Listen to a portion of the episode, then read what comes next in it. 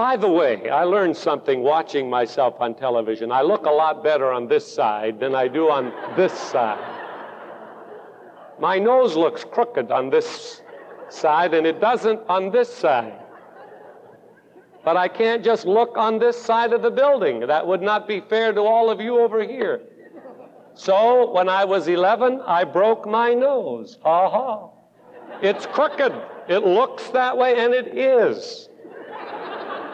But I have no problem breathing. Everything is fine. Thank you. So, whatever way I'm looking, what you see is what you get. Okay? What do you really know about God after you learn that? I believe all men have a longing to know God. Without exception, I believe that. It is found in the most ignorant native dwelling in the densest portion of Africa's jungle, or in the highest institution of learning in any nation on the face of the earth. There is a common bond among men, and that bond is to share an eagerness to know God, to be sure of God. A poll was taken of several hundred college students, and the question was, How do you think of God? 32% thought of God as a personality. 41% thought of him as an orderly force in the universe. 23% thought he does not exist, or if he does, it's not really that important. But one student in those hundreds answered with evident emotion, and I think answered for all of us when that student said, I wish I knew. All men wish they knew because nobody wants to miss out on eternity. They want to know God if indeed there is a God. What do you really know about God? When we sweep away the thin veneer of tradition and custom of life, we often discover down underneath a haunting longing to find spiritual truth. Chapter 23 of Job, verse 3, just a few verses after where we read this morning, Job cried out, Oh, that I knew where I might find him. And then the passage that we read from Jeremiah has such tremendous words. Let him that glorieth glory in this, that he understandeth and knoweth me, that I am the Lord who exerciseth loving kindness. Let him glory in that he knoweth me. For many of us, the fight for faith must be won again and again and again and again and again and again. I believe that's why God in His Word instructed us not to forsake the assembling of ourselves together as the manner of some is, because we need this constant fueling of our faith. We need this constant reminder of His presence, of His love. We have come to church today, perhaps with doubts, perhaps with problems of some kind in our faith, but don't let that bother you. Don't let that obscure the way. Come today with renewed faith to a God who understands your doubts and who understands your questions I was reading the story of Calvin Jones, who used to play football for the Denver Broncos. He was an All American for the University of Washington years ago, now 31 years of age, born in 51, of parents of a church of 800 members, pastoring that church. He attended Sunday school and church all of his life, but he said, I didn't clear the fog away until 1969 when I was 18 years old.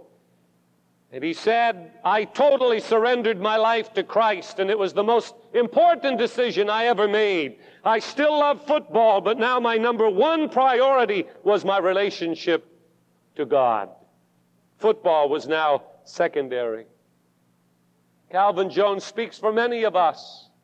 To know God is universal. Look at the nations of history. When they proclaimed God, they prospered and were successful. When they forsook God, they fell. Why is it so hard for us to learn? France began her years of downfall when she lost her God. You can go into France and see some of the great cathedrals in the world today, but many Frenchmen have lost a vital contact with the Creator, and for all intents and purposes, France is an atheistic state today. Those cathedrals mean nothing. We're going through in America the age of materialism. Prosperity and progress have been our gods for years now. It has become sophisticated to ignore spiritual truth. Agnostic people become irritated over signs of spirituality.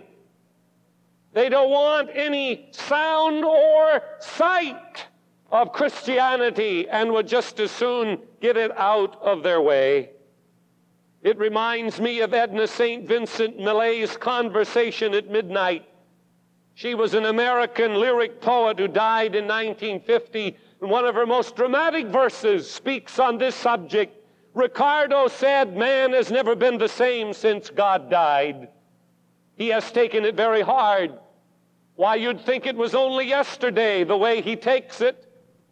Not that he says much, but he laughs much louder than he used to. And he can't bear to be left alone even for a minute, and he can't sit still. He gets along pretty well as long as it's daylight. He works very hard, and he amuses himself very hard with the many cunning amusements this clever age affords. But it's all no use.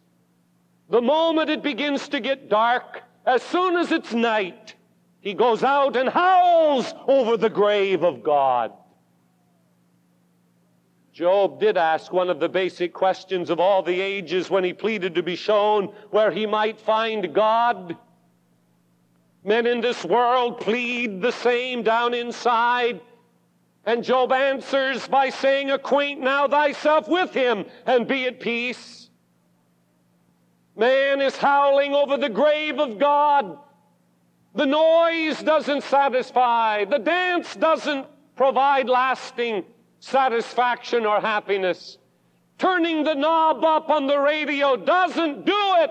He goes out when the lights are out and it's night and howls over the grave of God. What do you really know about God? Three things I want to leave with you this morning. Three suggestions I want to make as you pursue your quest for God.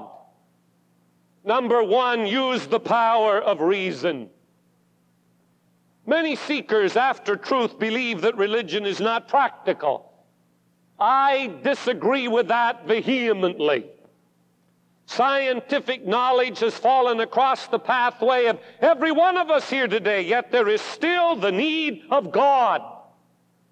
You cannot find an answer to the gnawing in the laboratory, in the test tube, or in the formulas that men put together. In the primitive world, people worshiped in the form of spirits which they thought were present in the rain or the sun or the moon or a flower or a plant or a tree, and worship was a direct experience for them. It was and it is easy to bow to the sun or the stars or to the soil because it's very direct and it's very simple. It's something you can see. Even the very ancient Hebrew people who gave us our Bible were used to the direction of Jehovah God. The progress of the Israelites was marked by the hand of God God talked to them, God communed with them, but today the universe includes endlessness of both space and time. We know there are millions of galaxies out there, and because of our scientific knowledge, men have forgotten to reason with themselves and to reason with God, as Isaiah suggested they do. Come now and let us reason together, saith the Lord. Though your sins be as scarlet, they shall be as white as wool. The idea of a creator is necessary to explain the universe. So, where do we go? We go back to the beginning. We read the opening words of Genesis. That's where we go. And it's not something to be thought silly. It's something to be reasoned with. In the beginning, God. That's it. That's all you need. Reason with it. Ponder it. Think of it in the morning and think of it at night. In the beginning, God, the mystery of life, cannot be found excluding Him. He's there. You will see Him everywhere you look reason and let your reason go. In A Tale of Two Cities by Charles Dickens, there is the picture of Dr. Manette. Dr. Manette was put in prison. He had been there for many years, and his home there was a little cell which would only take three short steps to reach the limits. So he got used to that little cell for years. Three steps forward, three steps backward. That was his home. But one day he was released. His daughter took him out into the sunlight and into freedom. But Dr. Manette did not want to be free. He pleaded to be allowed to remain in a tiny room where he could be alone.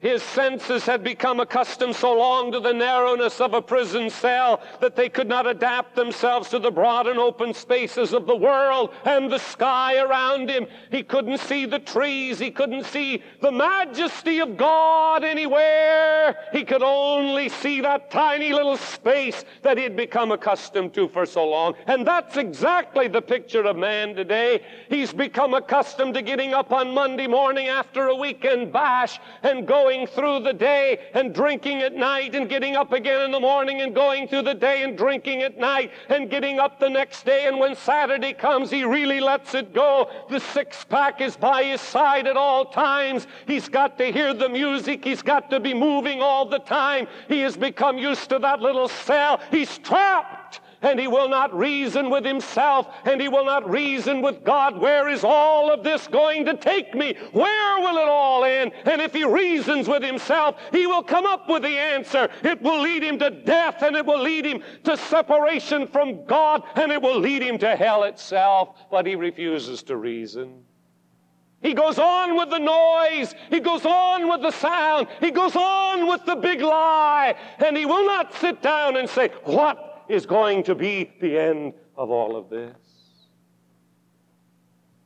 One of our famous presidents made a very simple statement when he said certain truths are evident. And I believe that applies to the gospel. The history of mankind across the ages makes it evident that the creator of the universe is dependable and ever present in his world always communicating, always doing marvelous things. And if you will reason today, God will make himself real to you. The story of Helen Keller is one of the great stories of all time. You have seen the story on television. You've read it in the books and the magazines. But there's always another name that's connected with Helen Keller, and that's the name of Anne Macy Sullivan. Miss Sullivan is the young lady who went through that unbelievable struggle to help Helen Keller learn the meaning of words. She started on the idea of water. You remember it in the film that I saw quite a while ago on television. She started by pouring water over Mrs. Miss Keller's hands. And then she would put her fingers in the palm of Helen's hand and spell out water. She did this day after day after day. Helen could not see, could not hear, could not speak, and was totally unable to understand. But through the process of time, after repeating that day after day, the same routine, putting Helen's hands in water, spelling it out, pouring water over her hands, spelling it out, one day the miracle happened. Helen took her fingers and took Miss Sullivan's hand and spelled it back. W A T E R. She understood it was water. Her limited senses had for once grasped the relation between water and the word that Anne was using to express what it was. And the doors opened, and Helen Keller became one of the most remarkable women that has ever walked this earth. That's what happens when we come to God. We have feeble instruments. We have feeble senses. We cannot comprehend the mystery of God until we sit down and reason together and reason with Him, as many of you have done. If there is a God, show me yourself. He will answer that prayer. He will come to you if you will reason with Him and if you will reason with yourself. We learn how to know God as we make consecrated use of our reasoning powers. Why not try it? What are you afraid of? What is that gnawing inside of you? Why do men try to bury it and pretend it isn't there? Why not sit down and reason about God? The second thing I would like to suggest that you do to find out what Job found and Jeremiah found is to use the gift of appreciation. Paul wrote in Romans 1:20, "For the invisible things of him since the creation of the world are clearly seen, being perceived through the things that are made." You see, you find God through the things that are around you when you appreciate them. And Jesus said, if we become as little children, we will inherit the kingdom of God. I had a little book given to me at my birthday a year and a few months ago by Keith and Vangie Gonzalez in our church. And the reason they gave it to me was the title. It said, Dear Pastor. That was the title of the book by Bill Adler, and it was little letters from kids to their pastor. And oh, I love them. I'm not sure I like this one. An 11 year old said, Dear Pastor, I like your sermon on Sunday, especially when it was finished.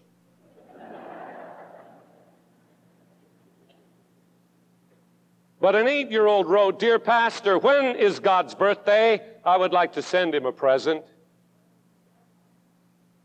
Isn't that great? Just let that sink in a minute. A 10 year old said, Dear Pastor, please pray for me tomorrow. I think I forgot to do my homework.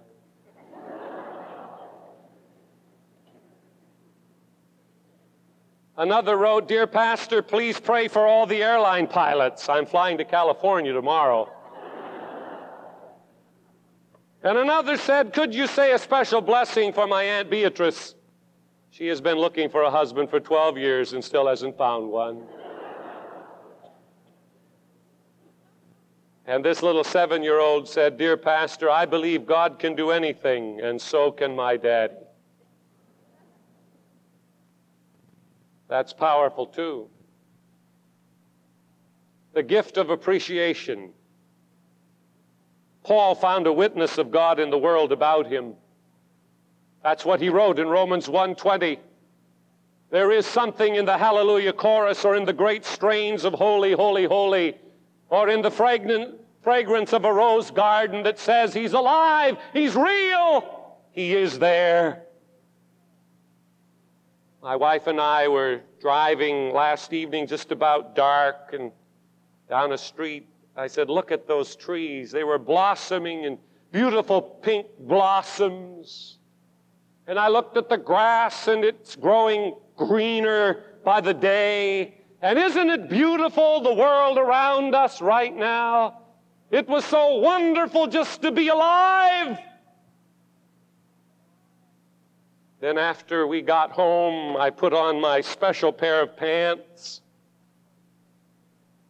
If my wife wasn't afraid of divorce, she would throw them away. but they're my pants. My special house pants.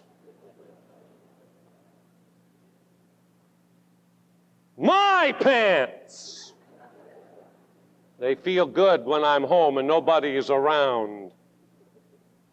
I wear these suits all the time and I want to get into my pants when I get home. Would you please speak to her for me?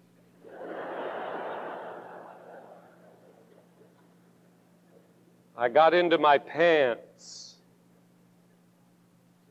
Often she says, Not those again!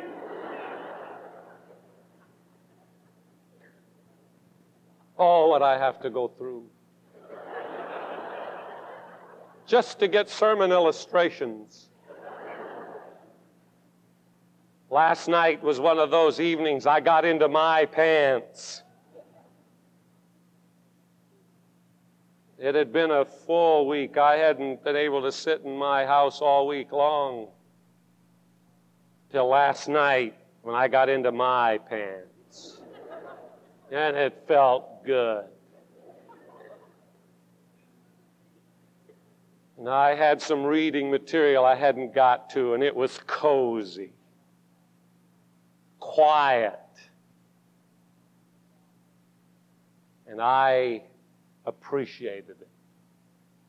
The phone rang only six times.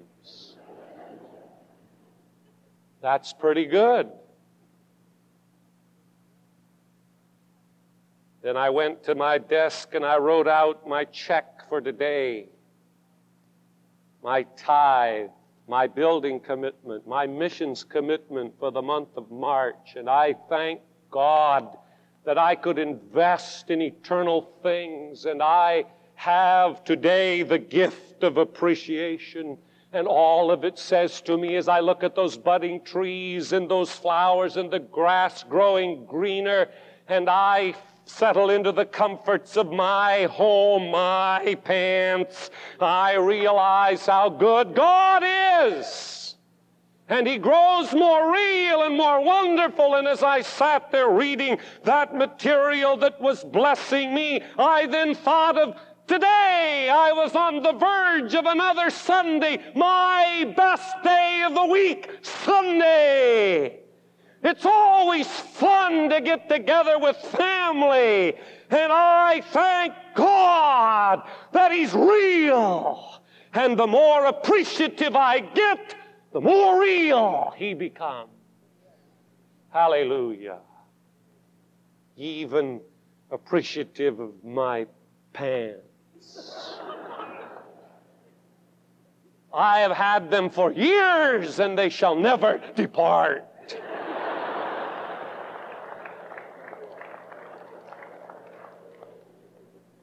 There is something in human life that cries out, He is real everywhere you look. If you look with an eye to see, everything says He's real, He's there.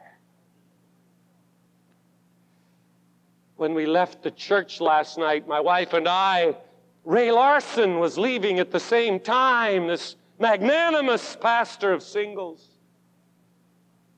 holy, righteous Ray Larson.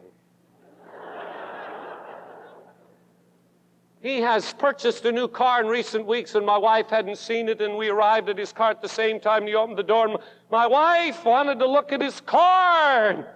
It was nice, except I saw on the floor of his car a cigar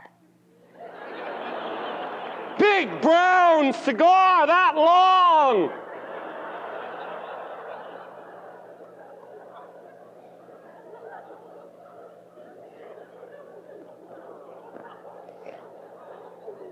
Of course, he immediately went to explain.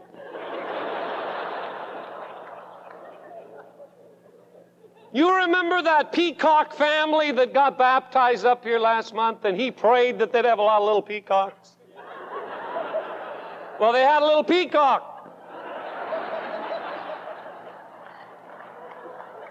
And Oh, Brother Peacock, I think he's here somewhere.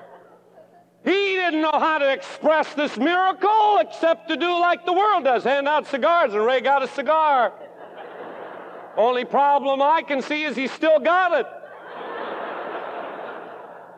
He said, I pushed it under the seat after you left.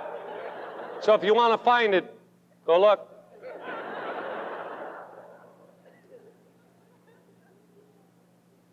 You know, a father with a new baby, that miracle of life, my gracious. How do you express it? You don't know whether to eat the cigar, smoke it. You're so excited. I wouldn't recommend either. But the peacocks can't get over it. Every time I see little Caleb, why, by the way, he's standing up now. He's pulling himself up. He's so gifted. He crawls all over. He is something else.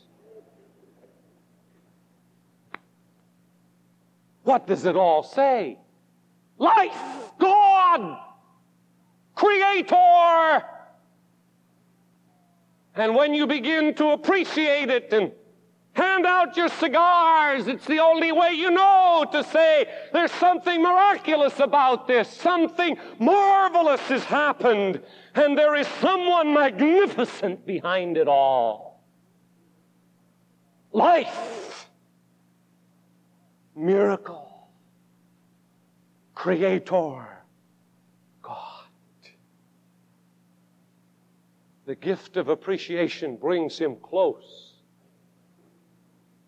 what do you really know about God?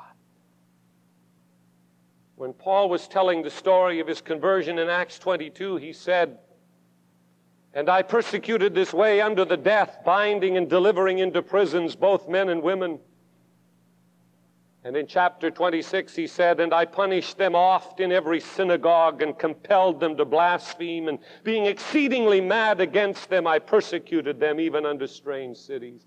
That was his background. What turned him around? Where did this great man change? Do you know where it happened?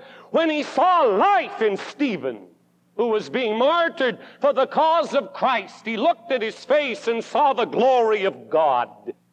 He heard his words, which were, Father, forgive them. They don't know what they're doing. Lay not this sin to their charge. Saul of Tarsus, who persecuted the people and put them into jail and murdered them even unto strange cities, now says, I am crucified with Christ. Now he says, I can do all things through Christ. Where did that evidence come from? Through the changed life of Stephen. He saw the Creator in a man. That's what helps me believe God. Because every day I see all around here people who have had that experience changed by Christ. They tell me about it. Their lives are not the same anymore. They are different. They don't beat their children, their wife anymore. They go to work on time. They put in a decent day. They don't cheat anymore. They're changed by the power of God. And it makes me believe in God. Stir up the gift of appreciation in your life for what God is doing. You can never deny His presence or His power when you do that. And the third and last thing that I bring to your attention today is follow the way of faith. Our knowledge of God must not remain a theory. We must have a life of faith. Herein is the big problem of a lot of churches today. They're in theory and they're not in faith. If you think about it, pray for me at noon on Thursday. I have been invited to speak to the ministers in Woodland on Thursday at noon. And they have sent some questions to me they would like me to address. One of them was on a certain church piece of stationery. I will not tell you what church. But that pastor said something like this, and I paraphrase. Since you minister to a, a very middle class kind of person. What suggestions would you have for church growth for those of us who minister to the intellectuals? Oh, am I looking forward to Thursday?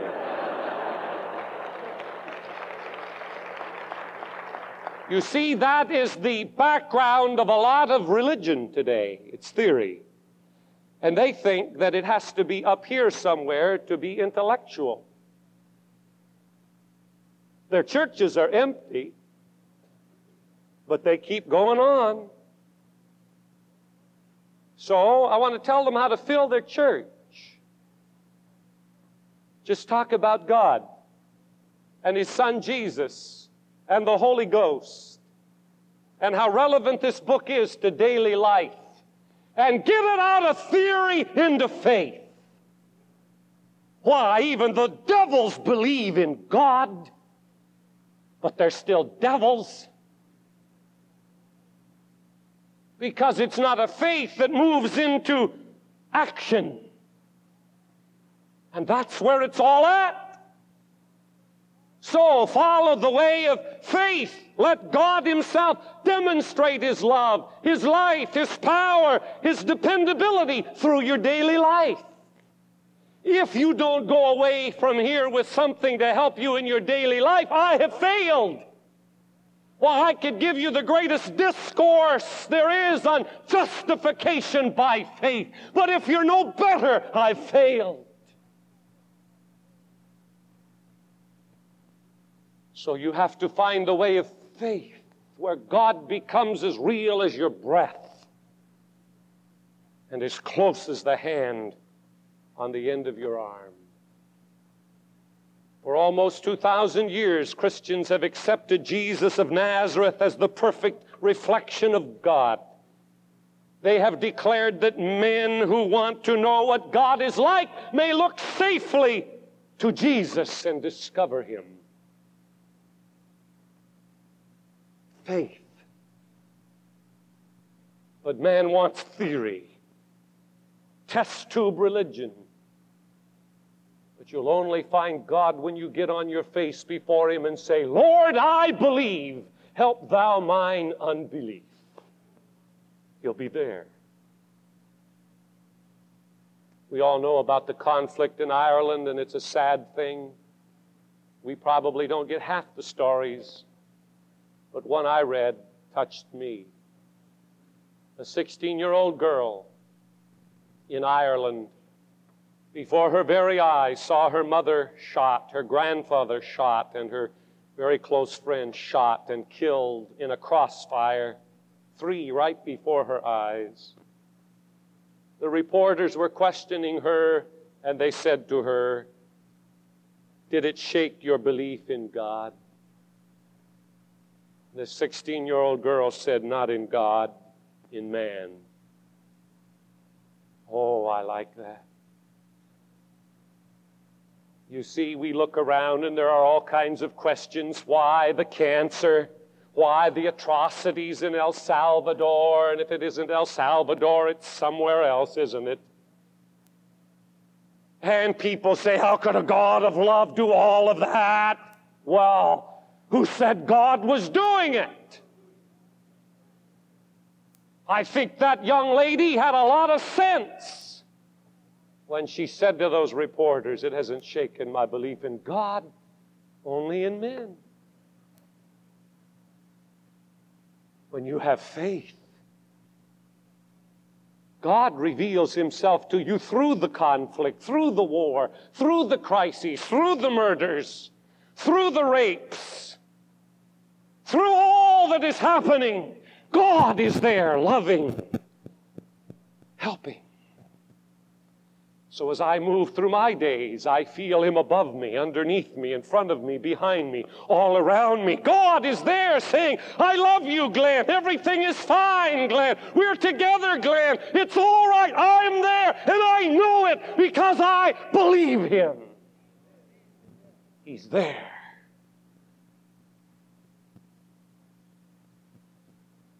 And He that hath begun a good work in you will complete it, Paul said. And it's time some of you in church took hold of it. Dr. Henry Verweyen, member of our church, wrote for me this week the conclusion of my sermon. He did not know he was writing it, but it came just in time. He said he had been out running at noontime and this came to him while he was running. Did you ever notice, he said, when you walk into the wind, how loud it is? It can intimidate you to the point that it can make the going really tough. You'd swear at times that you just couldn't go a step further in the face of such an ad- adversity. Then he said, Sin is like that. The temptations can be loud and right there in front of you to the point that it can be hard to overcome. God, in His infinite wisdom, however, placed your ears upon your head in such a manner that when you turn your back to the wind, the noise goes away. And so does the intimidation. Sin is the same. Turn your back on those things that tempt you, and you are no longer intimidated by the noise. The going gets so much easier. Then he said, That same wind, now at your back, became nothing more than a gentle push in the right direction. Just like the Holy Spirit gently nudging you into becoming the man or woman He wants you to be. Isn't that beautiful? That happens when by faith you realize He's there. And He's made everything for our enjoyment and for our good. And if we turn in the right direction, we will not be intimidated, but we will be nudged into the right way, and the sounds and the din of this world will fade away because God made it that way. When we reason, and the gift of appreciation is working, and by faith we reach out to touch God. A knowledge of God and a power by which life is triumphant comes to us when we use our reason and the gift of appreciation and the power of faith that God has planted in His universe. Hallelujah. What do you really know about God? Whatever it is, it's not enough. Whatever I know is not enough.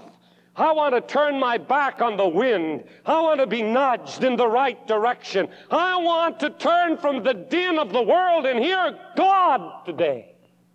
I want to reason with God and about God. And I want the gift of appreciation to reveal Him to me in new and living ways. And I want my faith to soar and to rise so that we can accomplish everything God has put in front of us to do. The building of that magnificent building out there in Highway 50, the reaching of Sacramento and Northern California and the United States with Christ. Where is our vision? Faith determines it. How big is your God? Is He big enough to help you through your crises? Big enough to help you through your doubts? Big enough to carry you through school and be undaunted and untainted by the world. Sure, He's big enough if you reason about Him and have the gift of appreciation as you look at what He's done and as you have faith that He's anointed by the Spirit of God with your head in the right direction. You will know him as Job knew him and as Jeremiah testified of him. This one thing we need an understanding of God. Let's bow our heads in prayer. Father, thank you for this hour together. How beautiful it's been to sing and to pray and to hear the music. Oh, we've been lifted. Thank you for the choir and the dedicated ensemble and our organists and pianists, our beautiful ushers greeters, parking attendants, the Sunday school teachers, everyone that's made this morning so lovely. And for all these people who have loved you enough to come to your house.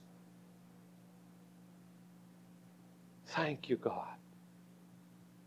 Now communicate to every person. There's a teenager here, Lord, who just this week has been told by a professor that there is no God. We all evolved. Now in church, they've heard the preacher say that in the beginning was God.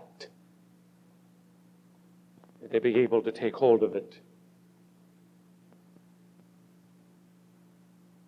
Thank you. God, there's a man here whose life has been shattered this week. He's questioned how a God of love could let it happen. Oh, God, it's the result of man's sin, we know. And now you're reaching toward that man in love. Just take him by the hand and lift him up. Job said there is lifting up.